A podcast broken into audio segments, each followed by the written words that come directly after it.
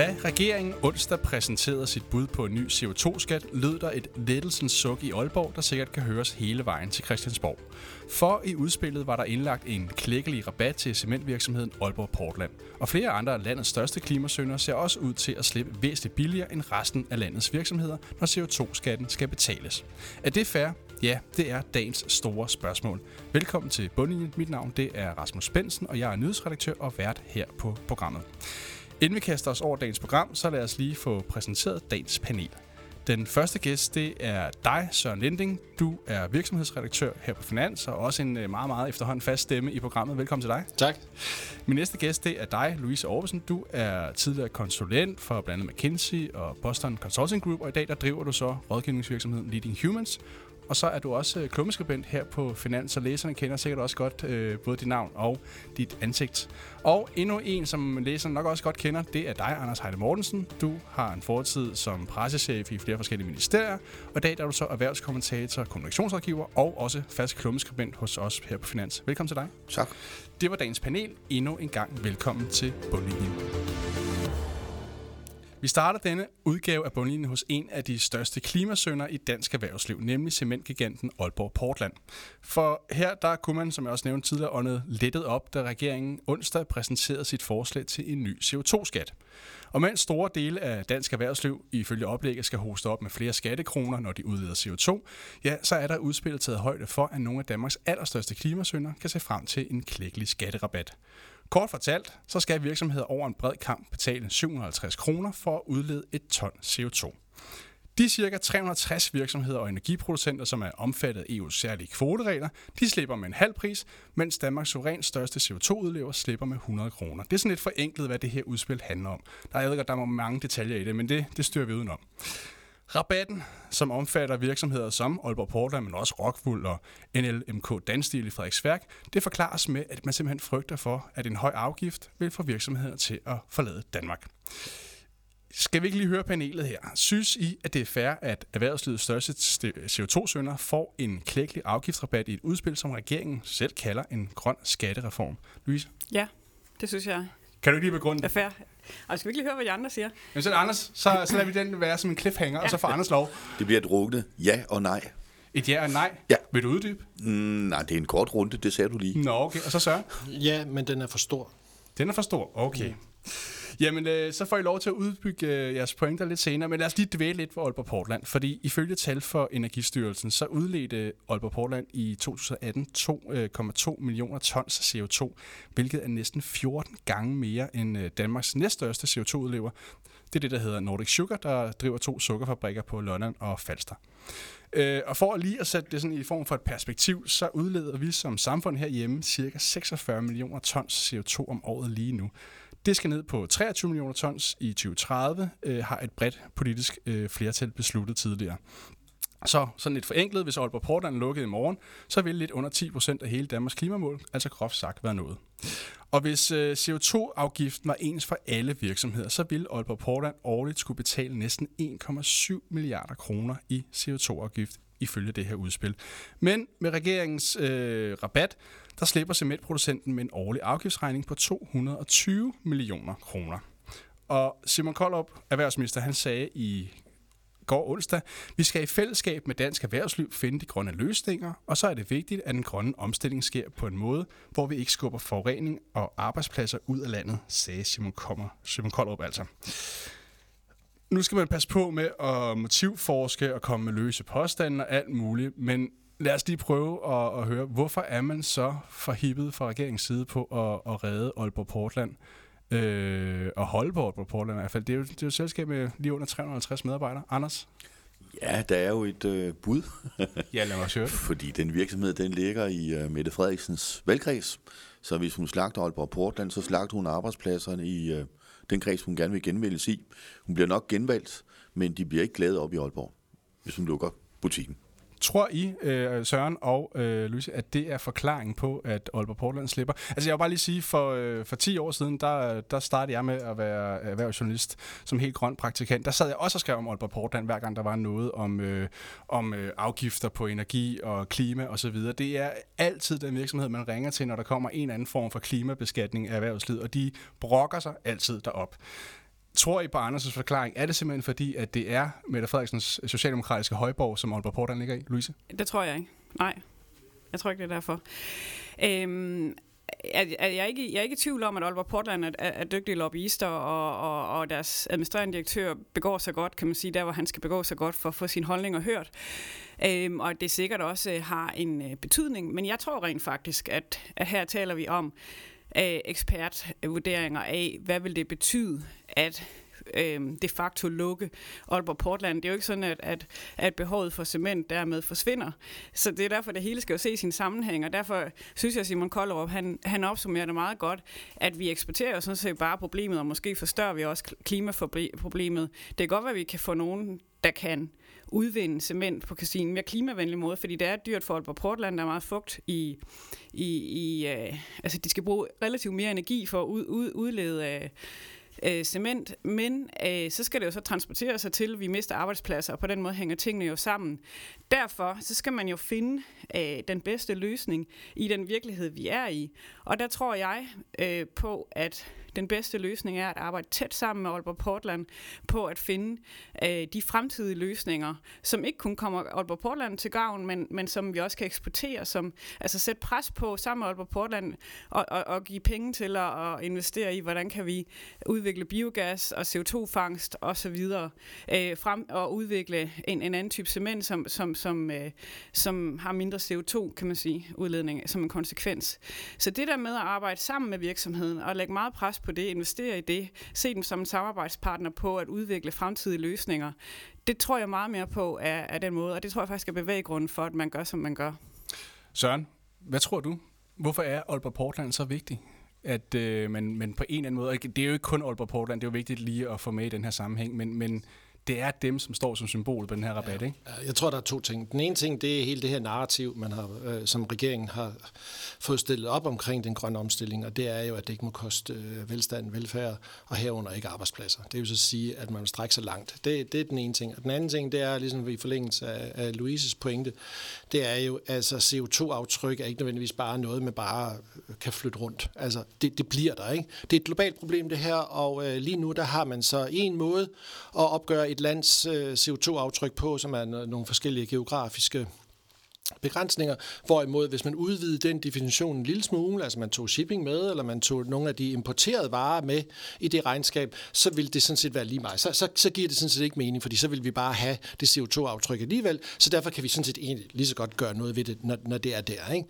Og så bare også bare lige for at sige, altså de får en rabat, men når det er kvotebelagt, bliver vi bare lige nødt til at sige, at kvoterne skal jo købes. Så det er ikke for at sige, at Aalborg Portland slipper med hundrede kroner, mens alle andre, de slipper med syv hundrede og halvtreds. De skal ud og købe de kvoter. Og, og det, der er selvfølgelig usikkert omkring øh, det med, med kvoterne, det er, at du ved ikke helt præcis ud i fremtiden, hvad de kvoter de koster, og du ved heller ikke, hvor mange gratis kvoter du får. Så derfor er det lidt svært. Men til en teknisk briefing i Skatteministeriet i går, bare for at, at lytterne har en lille idé, så det man regner med, det er, at per udledt ton, så hvis vi siger, at den danske afgift er hundrede, så regner man med, at selve afgiftstrykket fra kvoterne er et hundrede og halvtreds. Så det er to hundrede og halvtreds. Så det er der, hvor vi ligesom skal tænke oven i vores hoveder, hvad er det for en rabat, Aalborg Portland får? Så er det for syv hundrede og halvtreds for dem, der ikke er kvotebelagt, og så er det to hundrede og halvtreds ned til Aalborg Portland. Så det er lidt anderledes for de andre. Men det kan faktisk sige, det er en meget stor rabat, de har fået. Og det, der er mit, min anke på det her, det er, at det for meget i forhold til at give dem den, den stimuli, eller det incitament, der skal til, til for pokker for gjort noget ved den udledning deroppe, ikke? Og der tror jeg, at rabatten er for stor. Og lad os lige sige, at Søren, du tog jo til teknisk briefing i Skatteministeriet i går. Du tog ind for holdet simpelthen, og var det over og nørde selv? Det er mega nørdet, det her, ikke? Og selv afdelingschef i Skatteministeriet og afdelingschef i Klimaministeriet, ikke, står jo faktisk også der og, og roder lidt i deres hjerner for at finde ud af, hvad er det egentlig for et udspil, de er kommet med? Fordi det, jeg ved ikke, om det er gået stærkt, eller så er det bare fordi, det her det er mega kompliceret. Anders, du markerede lige. Ja, fordi uh, Aalborg Portland, de har en årlig C O to udledning på to komma to milliarder ton. Øh, millioner. Millioner ton, ja. Og hele den besparelse, der vil opnås, hvis den her plan bliver indført, den er på tre komma syv milliarder ton. Det vil sige, at øh, øh, Aalborg Portland står for, øh, øh, ja, altså tæt på halvdelen, ikke? Af, af hele den besparelse, hvis man trak den ud af ligningen. Og det synes jeg jo er et absurd tal. Altså at vi har en virksomhed i Danmark, der står for en C O to-udledning, øh, der er så massiv. Men Anders, du kan jo ikke trække dem ud af ligningen. Du kan bare eksportere den. Og, og det var faktisk lige det, jeg vil sige, ikke også? Fordi det er her problemet ligger, og nu kommer der så en, en lignelse, der er sådan lidt øh, kristen Jesus-agtig, ikke også? For det handler om min øh, gamle Skoda Octavia, som er en bil uden øh, partikelfilter. Og øh, nu øh, fra første april, der har man faktisk fået lov til at øh, forbyde sådan nogle biler at køre ind i København og Aarhus. Det er en fremragende idé. I det øjeblik, det forbud kommer, så sælger jeg den til Polen. Fordi der er villige aftager. I Polen har man nemlig ikke nogen krav om partikelfilter, så kører bilerne videre der. Så er historien, at i Polen er man begyndt at indføre partikelkrav, så sender man dem videre til Afrika. Så kører de samme forurenende biler videre et andet sted på kloden. Det er jo det, der er problemet her øh, i sin kerne. Hvor skal vi stoppe den, hvordan kan vi stoppe den her eksport, eller lækageproblemet, som det bliver kaldt, ikke? Hvordan gør vi det? Anders, jeg vil bare gerne høre, fordi nu så jeg i, i den dækning, der var i går, da, da det her udspil kom, der var der jo netop flere, der var inde på det her med, at Aalborg Portland, det er en virksomhed, som er forbundet dybt, dybt med, selvfølgelig med Aalborg, som er en socialdemokratisk højborg. Det er deroppe, Mette Frederiksen er valgt, og det er også bare en, en, en by, der har været under socialdemokratisk styre i, i mange, mange år. Jeg kunne så også se i dag, der var der rigtig, rigtig mange, eller flere i hvert fald, socialdemokratiske folketingspolitikere, der var ude på Twitter og lignende steder og sige, at det var simpelthen for plat at kæde det her sammen med Aalborg Portland og statsministerens valgkreds. Er det, er det det, eller er, er der også en anden en politisk kalkulering i det her? Altså, fordi igen, det er en stor socialdemokratisk kommune. Øh, jeg ved ikke, om det stadig forholder sig sådan, men, men tidligere der var tre F Aalborg en af landets største afdelinger, måske også den største. Altså, øh, tror du, man har tænkt over det her, da man sad og kiggede på det? Louise, du står med kære? Jamen, det tror, det tror jeg simpelthen ikke på, men, men jeg ved jo heller ikke så meget om politik, som, som, som du gør, og Anders helt sikkert også gør. Jeg, jeg tror simpelthen, at, at, at øh, jeg, jeg var også øh, til en konference i går, ikke, ikke så teknisk, som den Søren deltog i, men en anden, som handlede om bæredygtighed, hvor vi havde øh, Kræn fra Kræn Østergaard, fra, som er C E O i Coop, og vi havde øh, en meget spændende brintudvikler, øh, vi havde øh, Connie Hedegaard, og så havde vi øh, en, øh, en investerings stor investerings, private equity investeringsfond, de taler alle sammen om bæredygtighed. Det, der er meget, meget tydeligt lige nu, det er, at vi har nået det der berømte tipping point. Og, og, og tipping point, det er jo den måde, som, som, som hele den her udvikling sker på. Alle de bevægelser, vi ser hen mod bæredygtighed, er tipping point-bevægelser. Og hvordan ser en tipping point-bevægelse ud? Den ser sådan ud, at, at før vi når tipping point, så er der meget få idealistiske typer, der bevæger noget frem, og, og flertallet, hvis jeg femoghalvfems procent kigger på dem og tænker, hmm, sådan lidt naive, idealistiske hippie-typer, så når vi, så når vi tipping point, og så vælter det ud med handling, så vil alle være med, så de uncool typer, det er så dem, der ikke er med. Og, og før man når tipping point, så er det dyrt, risikofyldt og dyrt, og efter tipping point, så er det risikofyldt ikke at være med, og dyrt ikke at være med ved festen. Og vi har nået tipping point, og det blev meget klart i går, at, at både dem, der skal investere, altså de store investeringsmidler, de virksomheder, der skal leve af at producere grøn energi, dem, der skal have forbrug i den anden ende som Coop, de er mega optaget af det her. Og de er ikke længere der, hvor vi taler om tingene, de er der, hvor de er meget konkrete og handler på tingene. Og det er jo fantastisk at se, og jeg tror faktisk, at, for at svare på dit spørgsmål, at det er det, som det handler om hos Aalborg Portland.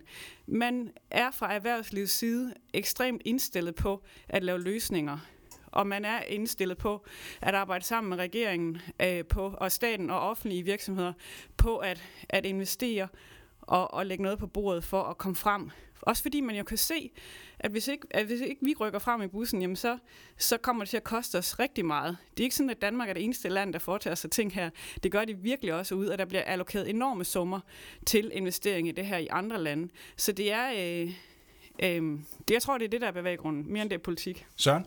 Jamen det, ja, altså, jeg, jeg synes, det er så dejligt, at øh, vi er nået dertil, hvor, hvor i de sidste fem til ti år, hold da op, der har været meget snak, ikke? Og selvfølgelig også den ene F N-rapport efter den anden. Altså det, der skete i går, var jo faktisk første gang, at nu kommer der nogle tal på bordet. Hvad koster det? Hvordan får vi det her til at ske faktisk også i praksis? Så, så, så har Louise fuldstændig ret i, at der er en bevægelse herover og sådan noget. Men der er, sidder altså også nogle mennesker herude, der skal være med til at finansiere det, ikke kun via nogle støttekroner og, og forskellige andre incitamentsordninger. Nu skal man prøve på at sige, at det skal bredes ud, og man skal prøve på at få de her usynlige, økonomisk usynlige hænder, ikke, til at prøve på at få den her grønne omstilling til at ske der, hvor den er billigst. Det er jo, det er jo den mekanisme, vi skal i gang. Det er, vi skal ikke nødvendigvis tage de udledninger, som er de sværeste at få væk, og så bruge alle vores penge på dem. Lad os nu prøve på at få det bredt ud, og det, det, det, det er punkt et i det her. Ikke? Punkt to, det er så, vi skal jo nå den her, nu er den klimaloven er vedtaget, og det er et bredt flertal. Det vil så sige, der er rigtig mange, der går meget op i de her minus halvfjerds procent i tyve tredive, og det er altså en voldsom omgang. Ikke? Og derfor så en del af det, der kom frem i går, er også, for bare lige at snakke om de her tre komma syv millioner ton C O to, som man regner med, der er det jo omkring halvdelen, lidt under halvdelen, er jo faktisk C O to-fangst, altså sådan helt skorstensagtigt, et eller andet filter og C O to ud og ned i jorden øh, øh, med det. Og der må man bare sige, to komma to millioner ton C O to ud af en, jeg tror det er to, to skorstene op på Portland. Det må være der, hvor der er de absolut største stordriftsfordele i i Danmark at prøve på at lave det der carbon capture and storage, altså C O to-fangst. Og der må man bare sige, se nu for pokker og kom i gang, og det er derfor, det prissignal, der skal til, det er derfor, de ikke skal slippe så billigt, det er fordi, det skal være en rigtig god investering for dem, sammen med nogle støttemidler fra, fra regeringspuljer, og se at få sat det op i en frygtelig fart, fordi der er så mange nemme gevinster at hente der. Anders, du markerer? Ja, altså rummet er fyldt med idealister, og så må man jo næsten tage sit overtøj og gå. Altså, hvad gør jeg her? Jeg vil bare minde om, at definitionen på politik, den er ikke at gøre gode gerninger. Det er, hvem der betaler regningen. Altså, det er definitionen på politik. Den lærer man på statsmandskab og alt muligt. Det er øh, velfærdsfordeling. Og øh, dem, der sådan taget politik, politik i går, det var jo ikke øh, venstrefløjen eller nogen andre. Det var erhvervslivet. Det var S M V Danmark. De små virksomheder, der sagde, hvorfor pokker skal en automekaniker betale en C O to-afgift på syv hundrede og halvtreds kroner øh, per ton, når Aalborg Portland kan slippe med hundrede, og så to hundrede og halvtreds, som Søren siger, hvis vi regner det hele ud. Ikke også? Her er en uretfærdighed, øh, som øh, er og, og den her med netop, hvem der ligesom står som taberne i det her udspil, eller hvem der ligesom skal betale, den kommer vi ind på netop også det her som S M V Danmark, den, den kommer vi lige til senere. Jeg vil bare lige, sådan, mens vi ligesom har fat i Aalborg Portland her, øh, kan sådan lidt en, en provokerende tanke op i luften, og så kan det godt være nu, at øh, jeg bliver persona non grata i Aalborg, når jeg siger det her, men har Danmark egentlig brug for Aalborg Portland? Kunne vi ikke godt øh, sige, nu laver vi nogle regler, som gør, at den virksomhed ikke kan fungere i Danmark. Så er der tre hundrede og halvtreds arbejdspladser. Ja, de finder nok noget andet at lave, kan man håbe. Øh, er det ikke det? Der er ikke nogen som helst rationelt argument for, at de der tre hundrede og halvtreds medarbejdere oppe i Aalborg Portland, at de ikke kan finde et eller andet andet at lave. Altså, det har intet med beskæftigelse at gøre i min optik. Og der er en eller anden grund til, hvorfor har vi Aalborg Portland oppe i Aalborg? Altså, øh, da jeg var på orlov her sidste år, så tænkte jeg, jeg skal simpelthen se det sted. Jeg skal op og se øh, Danmarks største klimasynder, og jeg skal have en rundtur deroppe, og jeg skal se, hvordan pokker ser sådan noget ud egentlig. Ikke? Og der ligger, der ligger bjerge af kul. Så altså, der er, det, det, det skriger til himlen. Gør dog for fanden noget ved det her sted. Ikke? Øh, der kommer lige til at bande der. Øh, øh, undskyld. Men lige ved siden af, der ligger jo altså et åbent kalkbrud. Ikke? Altså, det, det jeg vil sige, hvis man er virksomhedsejer og tænker, er det, er det et godt sted at ligge? Er der, er der en god økonomi i at ligge det? Det ligger perfekt. Det ligger fuldt, det ligger ud til vandet. Det, altså, det, er, det er derfor, jeg tænker bare, de italienske ejere, de kommer ikke lige til at flytte det der med det samme. Det gør de altså ikke. Men så lad mig lige høre andre. Har der man brug for et par Portland, eller skulle man ikke bare sige, nu, altså, hvis du kan spare to komma to millioner ton C O to om året, så er vi da godt på vej til at komme ud. Vi sparer jo ikke to komma to. Altså, det, det er et globalt problem. Vi kan, vi kan desværre ikke bare sætte mure rundt om Danmark og sige, nu, nu, nu sørger vi for vores klima her i Danmark. Og så må Sverige tage sig af deres, og Tyskland af deres. Det klima, sådan fungerer det jo ikke. Øh, altså, det er et globalt problem, vi skal løse det, øh, vi skal løse det med blik for, at tingene hænger sammen. Så, vi, så, vi, så vi, det er jo ikke sådan, at hvis vi ligger Aalborg Portland ned, jamen, så er der pludselig ikke brug for cement, og dermed så er der ikke nogen C O to-udledning. Det er der, vi får bare cementen et andet sted fra, og det skal være tæt på, fordi den skal også køres herhen, og det er heller ikke billigt at køre cement afsted i sådan nogle store biler der. Så, så formentlig bliver klimaaftrykket en lille smule større, hvis vi lukker det ned. Og det har intet med arbejdspladser at gøre. Jeg synes, altså, og nu siger jeg lige for tredje gang, vi skal bruge det her, som umiddelbart ligner noget, som er meget forurenende og trist, som en mulighed for at gøre det til en forretningsmæssig, konkurrencemæssig, klimamæssig fordel. Ikke? Nu har vi lidt, lidt ligesom corona lagde pres på, på, på fremtidens arbejdsmarked, og Putins krig lægger pres på, øhm, hvad hedder det, hele den grønne energiomstilling, jamen så er det her også en mulighed for at udvikle og blive en af verdens førende på for eksempel C O to fangst eller, eller lægge pres på biogasudviklingen. Øh, så vi skal bruge det som en fordel eller en mulighed. Jeg vil bare lige høre, øh, fordi jeg startede det her, øh, startede med at lige spørge sådan ganske hurtigt, øh, om I synes, at den her... Øh model, som, som det her udspil ligger op til, det var fair, og så kom I med jeres hurtige svar. Men så lad os ligesom få det, det, det underbyggede svar nu. Altså igen, det her, det bliver kaldt en grøn skattereform, øh, som regeringen selv betegner det. Altså misser man bare ikke fuldstændig, det er det der, sådan, jeg står i på det her, misser man ikke fuldstændig pointen, når den tilgodeser øh, de virksomheder, der skal kalde dem sorte virksomheder, og rammer helt almindelige virksomheder, der er måske er grønnere langt hårdere. Altså det, det, jeg har svært ved op i mit hoved at få de to til til at hænge sammen, at en rabat er størst til dem, der sviner mest, når man kalder det en grøn skattereform. Jeg forstår det ikke. Ja. Kan I forklare mig det, Søren? Ja, det, det, det, hvis man skal prøve på at give det, altså det der med at give et prissignal, hvad koster det at svine? Det er, det er super fint. Det har alle økonomer, de har snakket om, en ensartet C O to afgift. Nu er man underlagt det her kvotesystem, og det gør tingene en lille smule muddy, noget, noget mudret. Det, der også ligger i det der, hvis du skal have den her, kan du kalde det, afgiftslempelse, så er det fordi, du er i transition. Altså, du er i en omstillingsfase, og i den omstillingsfase skal der stilles nogle krav til, hvor meget du så skal reducere din udledning. Altså, rabatten kommer kun, hvis du laver en reduktion af en vis størrelse. Jeg prøver at spørge indtil det går til de her embedsmænd, hvor står det henne, hvad de krav er? Og der blev de en anelse lang i spyttet, kan vi sige det. Så, men det, det, det er ligesom der, hvor det giver mening i mit hoved, det er, at det er svært at få de her udledninger ned, og derfor så får de en rabat, mens det er, de finder ud af, hvordan de gør det. Og, og endemålet er jo, burde jo være det samme. Så det er altså, sådan lidt, meget forsimplet, det er sådan lidt en gulerodsmetode. Det er det, ja, det, er ja. det, det er det. Men Anders, det skal man huske på, man skal huske at holde øje med, med, med guleroden, ikke? Ja, Anders? Altså, udfordringen her, det er, kører man ind på rationalet, eller kører man ikke ind på rationalet? Fordi jeg vil sige helt jævnt og på bondedansk. Hvorfor skal jeg stå og kildesortere i nitten forskellige bøtter for at reducere min C O to udslip med femten gram, hvis de oppe i Aalborg kan bare brænde, så det er skorstenen ryger, ikke? Altså, øh, og som S M V Danmark har sagt, øh, hvordan kan det være, at en automekaniker, han pludselig skal se øh, en afgift på syv hundrede og halvtreds kroner øh, per ton C O to, mens de oppe i Aalborg, de får så meget rabat, så øh, det hele det, det står i flammer omkring dem. Det Det er der, at der er jo meget symboler i politik, og Aalborg Portland kan blive symbolet på, hvor langsomt det her det kommer til at gå, det her projekt. For vi faktisk venter på, at en spansk cementkoncern, og det er en spansk koncern. Det italiensk. Er en dansk, ja, italiensk, ikke? Oh, oh, oh, undskyld, italiensk, ja. ja. Altså, det er ikke en dansk øh, virksomhed, hvor jeg... italienske ejere, ja. Ja, ja, ikke også? Hvor, hvor meget skal Danmark vente på, at man i et italiensk cementkoncern finder ud af at lave C O to reduktion?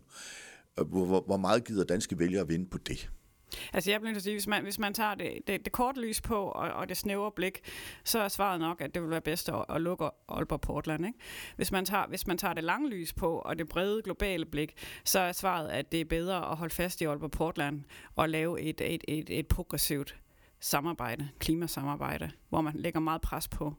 På, og jeg tror egentlig ikke, der er så meget modstand. Jeg tror, der er en fælles interesse i at gøre en indsats.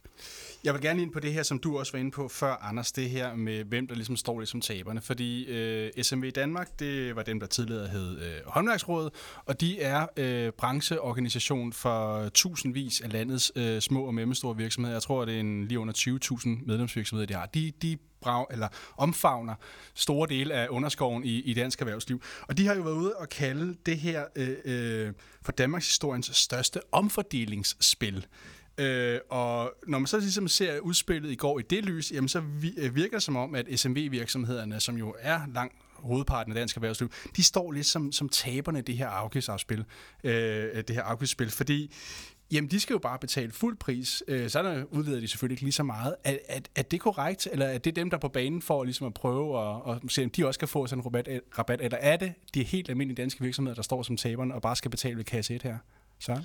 Øh, ja, altså, nu ved jeg ikke lige, om det er Danmarks historiens største omfordeling, men, men, men hvis du kigger på tallene, så, så ser det altså ud som om, de får lov til at betale, i hvert fald her, på det, på det korte sigt får de lov til at betale en stor del af gildet. En anden ting, og det skal heller ikke blive super teknisk igen, andet end at det er også ret at vide, hvad er det en, hvordan måler du egentlig udledningerne? Hvilken type udledninger taler vi lige om? Og, og der må jeg bare sige, at hvis det var mig, der havde det her øh, autolakerværksted, eller altså sige, fortæl mig lige, hvad, hvad er det for? Hvad, altså, jeg, jeg skal have at vide, nu ved jeg, hvad afgiften er, men jeg skal vide, hvad, hvad skal jeg gange den med? Ja. Og, der, og der, der bliver man igen sådan lidt, ja, men det er noget med noget med nogle energiafgifter, efter hvordan vi har gjort det, og det er noget med noget fys, et eller andet, hvor jeg bare sådan tænker, det forstår, jeg, forstår, jeg forstår det simpelthen ikke. Øh, prøv, prøv, lige, prøv lige at snakke et sprog, som, som jeg kan forstå, og som jeg tror, at, at små erhvervsdrivende, som altså skal betale gildet her til Sydlandet, ikke, at de også kan forstå. Så der er en kæmpe opgave. Dels i at begynde at forklare, hvorfor det er, at, at Aalborg Portland skal have den her kæmpe rabat, men andet er også, hvordan gør du? Altså, hvordan gør vi egentlig det her? Ikke? Men nu skal så begynde i tyve femogtyve, ikke? Anders? Ja, jeg vil bare minde om, at slagsmålet er kun begyndt. Altså, det er i skolegården. Nu er der to, der slås, men der kommer halvtreds om et øjeblik, fordi der er det landbruget, vi skal til at lægge C O to afgifter på. Ja, det er jo undtaget det her, det er det vigtigt lige at få med. Ja, de kommer så i ja, uh, bølge to, ja. Ikke også? Og der skal vi så til at tage stilling til, hvor meget landbrugsjord, de der lavtliggende landbrugsjord, vi skal tage ud.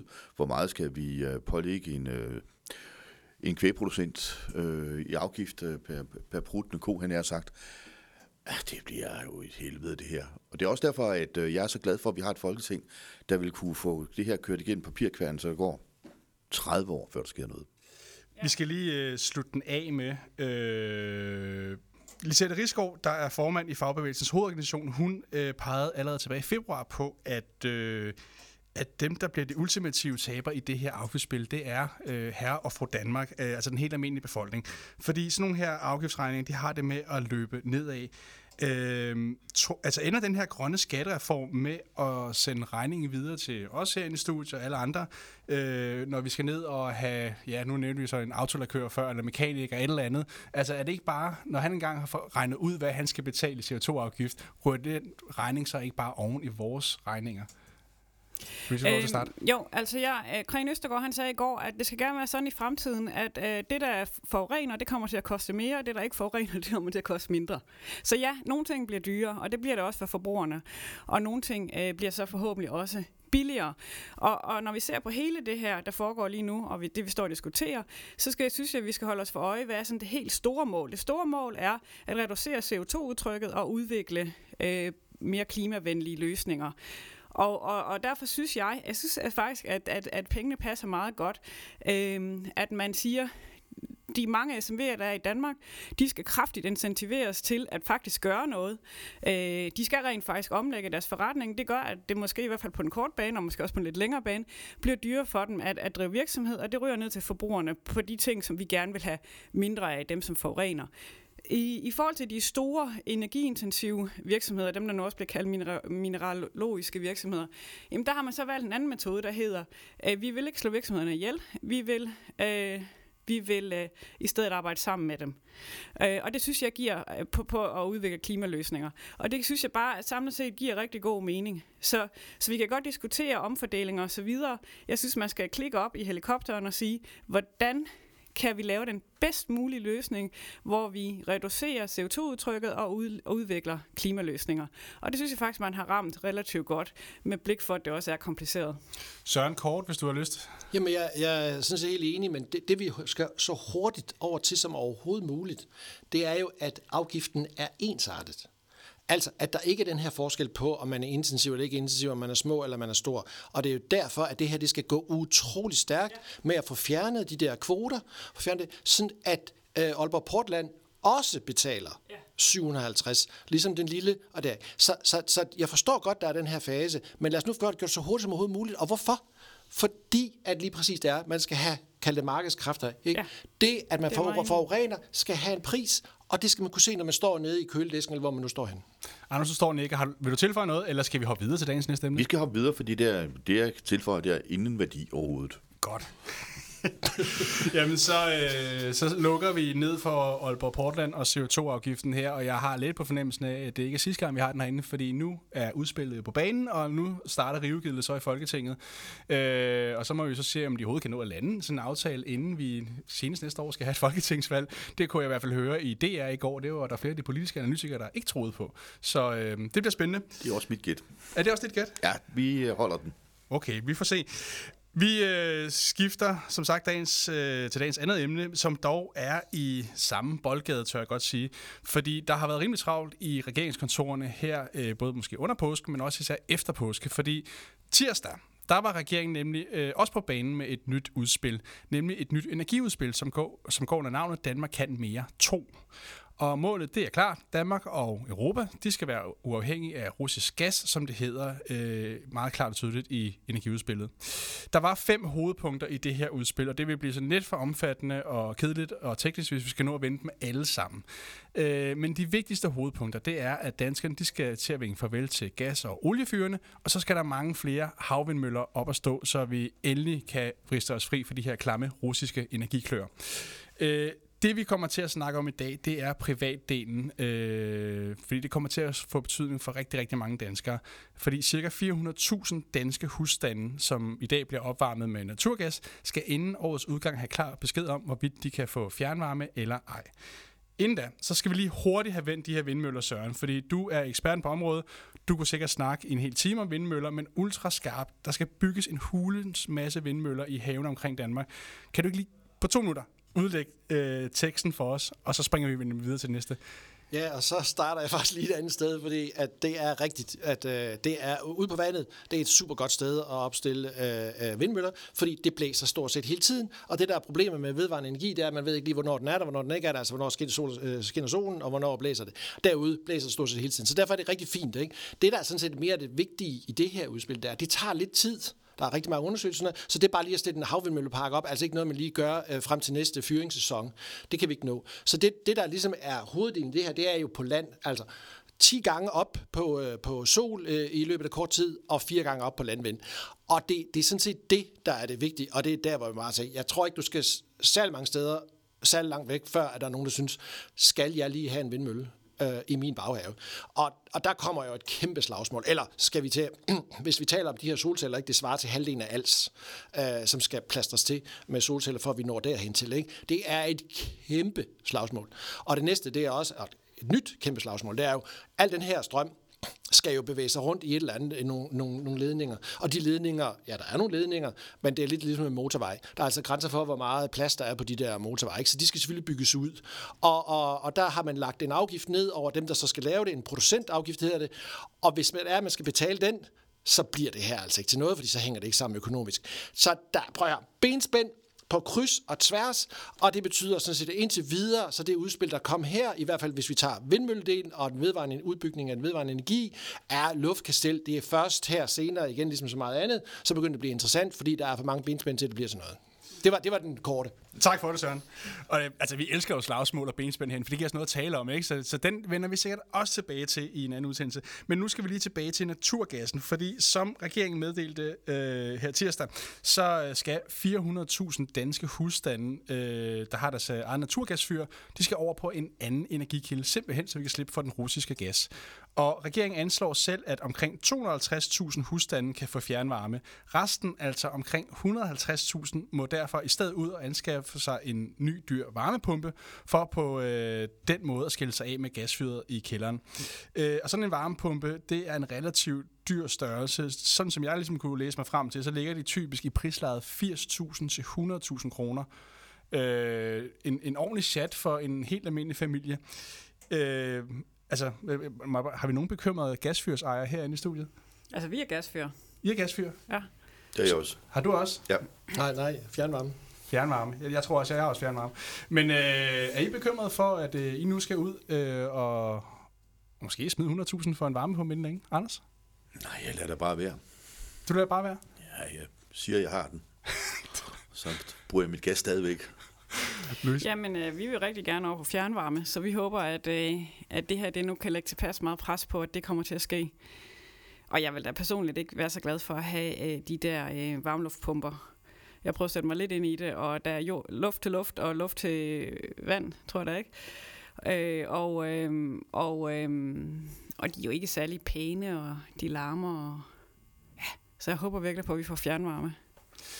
Mette Frederiksen, hun sagde øh, her under pressemødet tirsdag, da hun øh, præsenterede det, så sagde hun, vi skal væk fra naturgassen, vi vil udfase forbruget af naturgas i Danmark. Det vil få betydning for mange danskere, og vi ved, at de høje gaspriser presser mange danskers økonomi, sagde hun. Det er jo et ret voldsomt skridt øh, at sige til så mange husejere, at de inden for få år skal skifte deres gasfyr ud. Øh, Ambitionen fra regeringens side, det er, at op mod halvtreds procent af de husstande, som i dag benytter sig af naturgas, de skal i tyve otteogtyve, altså om seks år, øh, være overgået til fjernvarme. Og for de husstande, der ikke har mulighed for at komme på fjernvarme, der lyder det så fra regeringen, at man håber på, at finanssektoren vil være med til at se på finansieringsmuligheder for f.eks. varmepumper. Det, der sådan er lidt interessant i det her, det er, at mange af de her et hundrede og halvtreds tusind husstande, øh, som ikke umiddelbart står til at kunne få fjernvarme, øh, det er husstanden, som man har en anden idé om, ligger i provinsen og måske ikke er en del af det boligmarked, som har oplevet eksploderende boligpriser de sidste øh, mange år efterhånden. Så lad man, altså, er der ikke et eller andet politisk slagside i det her? Er det udkantsområdet, undskyld udtrykket, der ender med at stå med regningen og skal ud og betale, øh, for at vi kan slippe for russergassen herhjemme, Anders? Ja, det, det er jo det kæmpe store problem, fordi vi har en boligmasse, der ikke stiger i værdi. Øh, enten ligger den flad, eller så falder den. Og hvis man skal ud og putte hundrede tusind kroner i en varmepumpe, jamen så er det jo bare penge ud af vinduet, ikke? Du får, du får dem aldrig hjem igen. Og det, øh, der vil også være husstand derude, der får svært ved at finansiere øh, en pludselig investering på hundrede tusind kroner. Og så, så ved jeg godt, at banksektoren har sagt, at vi vil gerne låne ud. Uh, og jeg ved ikke rigtig, jeg har ikke nærlæst på betingelser, men uh, hvis det er statsgaranteret, og Simon Kollerup, han siger, at I får penge af mig, hvis ikke husstanden betaler. Hvis, altså man er dækket ind på alle ledere kanter. Det er fint, men at låne hundrede tusind kroner til noget, der er penge ud af vinduet uh, i et hus, der ligger et sted, hvor man ikke kan sælge hus, det er stadigvæk uh, et kæmpe problem her. Louise, er du enig, du står og, og nikker lidt herovre? Jamen, jeg tror for en gangs skyld, så er jeg enig med Anders. Tror du også, at der er en eller anden, jeg ved ikke, om man skal kalde det socialt slagside i det her, men, men det er da klart, at, at, at det, det er nogle danskere, som, som bor i nogle områder, som ikke har en eller anden friværdi at trække på, eller, øh, ja, altså vi ved jo godt, hvordan øh, boligområderne i udkantsområderne måske har det, ikke? Jo. Men altså, jeg vil sige helt overordnet point for handlekraft i den her plan. Altså, det er sådan lidt, øh, eller den der martsnat, øh, martsaften, hvor øh, Mette Frederiksen lukkede Danmark ned, og sagde, nu kommer der en meddelelse, som vil berøre mange. Og den her meddelelse, den kommer til at berøre rigtig mange, ikke? Altså, vi er lidt sådan der, øh, hvor nu, nu sker revolutionen, og øh, så kan I øh, komme rende med jeres gasfyr og skidt og møg, men øh, vi tager det fra jer og erstatter med noget andet. Jeg synes bare også, det der, den der fjernvarmeudrulning øh, bliver spændende. Hvorfor skulle de der fjernvarmeselskaber, der måske sådan har regnet sig frem til, at det i nogle kommuner først bliver i to tusind og tredive, man når ud til dem, fordi det er pokkers dyrt med de der rør, og det tager lang tid. Hvorfor skulle de pludselig blive motiveret til at rulle det hele ud i to tusind og treogtyve, hvis det er en dårlig forretning? Hvem skal betale for det? Søren? Jo, altså, jeg, det er som om, at der har været lidt et paradigmeskift her efter corona, ikke? At, at nu skal staten skal simpelthen give tilskud til stort set alt, ikke? Og det er jo ikke sådan, altså hvis min bil går i stykker i morgen, ikke? Altså det er jo ikke fordi, jeg tænker, at jeg så skal på finansloven af, af den grund. Det er måske sådan lidt en voldsom karikeret udlægning af det, men jeg, jeg, jeg tror også, at man bliver nødt til at sige, at der er altså noget her, som kan være alt efter, hvis man har en rimelig indfasning i forhold til, at det med den grønne omstilling, det er altså noget, vi alle sammen skal igennem, og det kommer til at koste noget enten på den ene eller anden. Det, det, det, det er selvfølgelig den ene ting. Er der så situationer, hvor det er død pine nødvendigt, ikke? Så må man prøve på at finde ud af, hvilke incitamentstrukturer der er, men det bliver man nødt til at gøre det altså i mere i undtagelsestilfælde, end det bliver en generel øh, måde at se øh, det på. Og som, og som øh, Anders har siger, altså fjernvarme, de fleste ved godt, fjernvarme er jo altså noget med at grave veje og alt muligt op og sådan noget, og det kan være så afsindigt dyrt, at det samfundsøkonomisk overhovedet ikke kan hænge sammen, ikke? Så nogen bliver altså også nødt til at regne øh, på det her, fordi det kan da godt være, at det er en anden energiform, som man muligvis skulle stimulere. Er det her egentlig lidt, altså da man sad så pressemøde i, i, i tirsdags, øh, og med fjernvarme og gas, og man så kan se, åh, det, jeg tror mange tænker, at det skulle lidt kedeligt, det her. Men et eller andet sted, så er det jo en kæmpe nyhed. Altså fire hundrede tusind husstande. Jeg, jeg kan ikke huske eksakt, hvor mange husstande der er i Danmark. Måske lige omkring en million eller sådan noget. Men det er jo, det er jo næsten under halvdelen af, af danskerne, det her berører, ikke? Altså, øh, som skal til at tage stilling til det her, og man skal lige, måske lige pludselig ud og låne penge for at få udskiftet noget og så videre. Det er jo ret voldsomt indgreb, det her. Er det ikke, Anders? Jo, men det er også derfor, jeg siger, at point for handlekraft, så kan man være uenig i planen om, hvordan den bliver udrullet. Men når man er virkelig ude at trække det kæmpe, kæmpe store håndtag her, og det tror jeg også, at det, der, det er det, der er nødvendigt, hvis vi skal øh, udfase gassen, for der kan man ikke vende på, at man i Ringkøbing-Skjern Kommune øh, har en politik, og i Skagen har man en, en anden politik, og så i Lyngby-Taarbæk, hvor jeg bor, der har man ingen politik, eller hvad man ikke har. Altså, den går ikke. Vi bliver nødt til at rykke et stort håndtag. Og Søren, du markerer lige, men jeg skal lige høre dig, Anders, fordi du har jo du har arbejdet i ministeriet gennem mange år. Øh, det her, er det noget, der er fundet på efter øh, Rusland invaderede Ukraine den fireogtyvende februar? Er det simpelthen noget, man har siddet og arbejdet på, tror du, intensivt?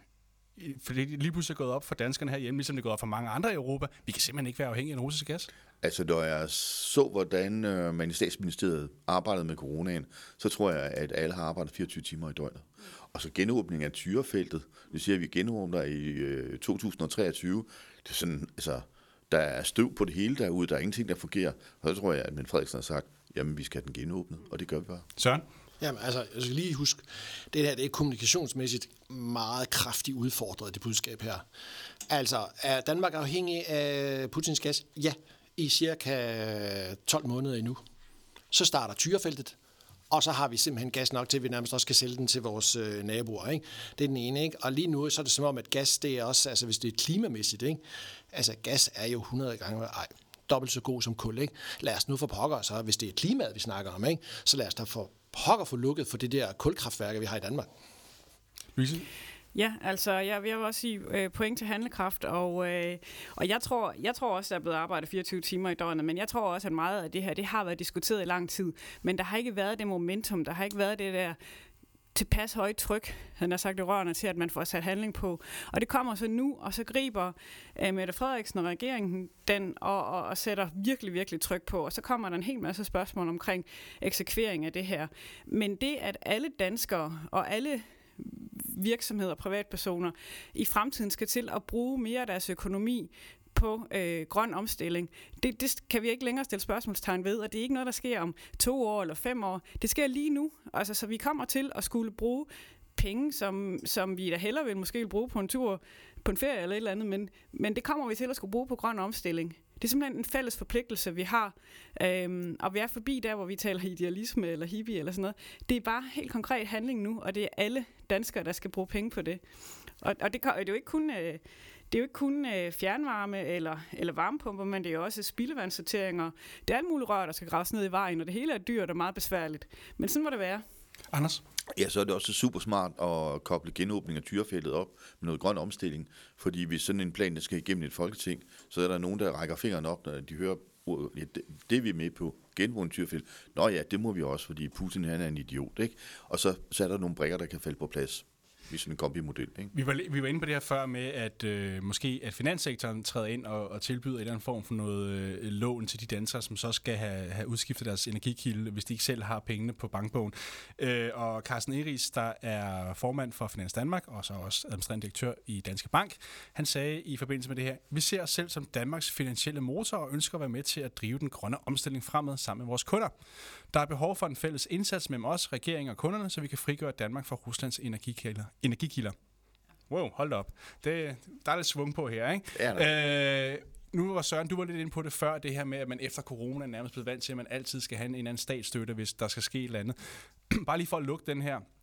Burde staten gå ind og lave et eller andet statsgaranteret lån, så dem, der ikke selv har råd til det, eller en tilskudsordning, et eller andet, så vi kan få udskiftet det her, Anders? Ja, jeg kan ikke se alternativet, fordi hvis de mennesker, der skal have en varmepumpe og kan låne hundrede tusind kroner, ikke kan låne dem i banken, fordi banken jo meget, meget klart har fortalt dem, I kan ikke låne fem flade øre til noget som helst i dit hus, fordi I får det ikke solgt. Punktum. Jamen, men, så må man jo låne den øh, statsgaranteret.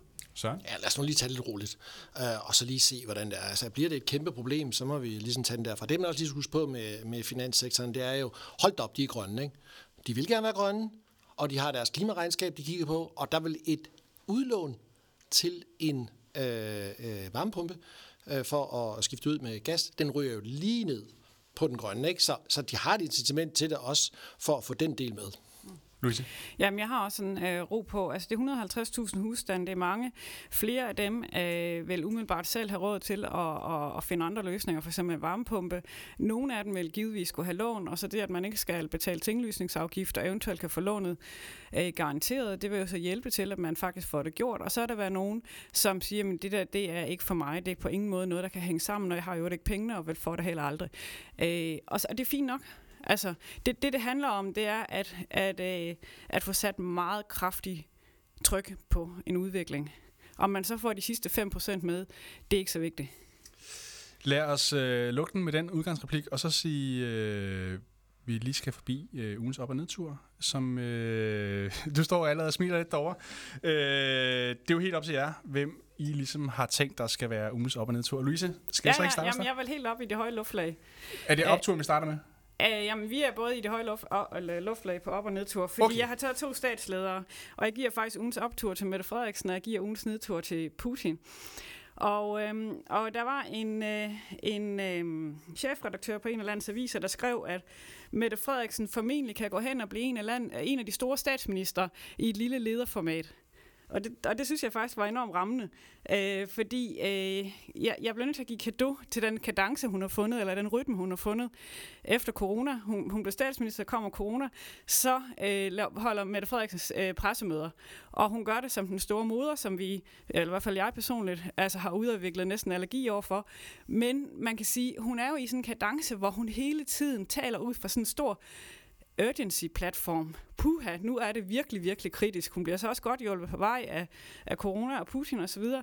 Øh, men men det, er den, det er den form og rytme, hun har fundet, og den gør jo, at hun får sat virkelig pres på. Altså hun får jo sat pres på nogle ting, som, som tidligere statsminister har, har talt om og varmet op til osv. Og, og nu bliver der sat pres på godt nok med store udmeldinger og balkonløfter øh, osv. Men, men nu skal det også også eksekveres, og det bliver så spændende at se. Men, men skridt nummer et er i hvert fald, at man har ambitionen. Og det synes jeg, hun har, hun får sat pres på. Så, så personligt har jeg lidt allergi imod øh, den store øh, børnenes statsminister og den store øh, moder, moderlige figur. Men, men ja, man kan dø til den her handlekraft, og det er ambitioner, og det mod, hun udviser i det, og den kadence, hun har fundet. Øhm, og så, så giver jeg så øh, nedturen ja. til Putin, fordi... Øh, øh, Fordi han jo, synes jeg, i den her uge er det blevet tydeligt, at det, der står tilbage, er en patetisk svagpisser. Altså alt det, som Putin ikke vil være. Alt det, han for enhver pris ikke vil være. Det er det, der ligesom står tilbage. Hvis han nu ikke havde lavet det her angreb på Ukraine, og det er tragisk, og alt det her, som vi kan sige omkring det, så havde han jo ikke udstillet sin, sig selv. Han havde ikke udstillet sin egen svaghed. Nu står det lysende klart for hele verden, at han er en patetisk svagpisser, øh, og det han ikke vil være. Derudover så har han jo også sat sin befolkning i en situation, som er altså på lang sigt fuldstændig ubærlig.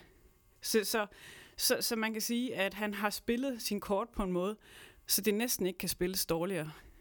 Og derfor får han ugens nedtur. Tak for det. Anders, din øh, optur? Ja, ugens optur, det er varmepumpebranchen. Øh, og da jeg jo er sproglyst øh, gymnast, så kan jeg, student, så kan jeg ikke huske, når man ganger hundrede tusind med hundrede og halvtreds tusind aftager, hvor mange nuller der så er bagved. Men det er nogle milliarder, ikke også? Jeg tror, jeg skal ud og lige og se, om der kan købe sådan lidt aktier i den der varmebunke-ting. Det er, og ugens nedtur, det er Danmarks velhaver, der er kommet op og slås i Berlingske Tidende. Der er udbrudt en fejde om, om, øh, om vi går og demoniserer folk, der er velhavere. Og der vil jeg bare give velhavere en, øh, et tip, nemlig at det har man beskæftiget sig meget med i dansk fagbevægelse. Man skal aldrig komme op og slås, hvis man tilhører den samme klasse. Ikke? Underklassen har lært det, nu skal overklassen også lære det. Og det er den, den fight, du hensyder til, det er med Martin Thorborg, og det er med Claus Riskjær og Kim Fornæ, og det er, der er flere indblandede. Også sådan, de har det, penge alle sammen. De har penge alle sammen. Søren, din optur? Jeg har så haft den der C O to afgift øh, lidt for meget på hjernen her, ikke? Så altså ugens optur, den må altså sidde nede i Italien et eller andet sted, tænker jeg, ved, ved Aalborg Portlands italienske ejer, Sementiert øh, hedder de. De må, ja, de må altså give en omgang Barolo eller et eller andet, fordi at det her, det er da fuldstændig fantastisk. Det er et udspil, det kan selvfølgelig ændre sig, men, men som udgangspunkt. Og så øh, tænker jeg nedturen, ikke? Jamen altså, jeg tror, det er ligesom en forsmag på, hvad der kommer, ikke? Der er lige kommet nogle tal her til morgen fra P F A, hvordan går det egentlig med P F A's kunder herunder undertegnet? Altså investeringsafkastet i første kvartal minus syvogtyve komma tre milliarder kroner, minus fire komma tre procent. Det er altså kun for at sige, at det, ting har jo en tendens til at gå op, men så kan de jo altså også øh, gå nedad igen, ikke? Så, øh, så er det godt, det er lang tid til, at du skal pensioneres. Så er det selvfølgelig lang tid til, at jeg skal pensioneres. Måske ikke så super lang tid igen, men alligevel. Så, så jeg siger, her er altså noget, hvor jeg tror godt, vi kan kigge ind i toogtyve, treogtyve, hvor det bliver en lille smule mere trangt. Så lad os håbe, at vi får gjort noget ved, ved klimaet, mens vi nu er øh, ved det. Det rammer Barolo. Så det var altså, det er P F A's kunder, der, ja, der, der ligesom de fik nedturen der, ikke? Ja, ja, ingen Barolo til dem. Tak for det, Søren, og tak for i dag, til, og tak til dagens panel, Louise Aarøsen, Søren Linding og Anders Heide Mortensen. Også tak til Kasper Søgaard, der stod for vores teknik. Hvis du har kommentarer til programmet, så tøv ikke med at skrive til bundlinjen bindestreg finans punktum d k. Tusind tak for i dag, og tak fordi du lyttede med.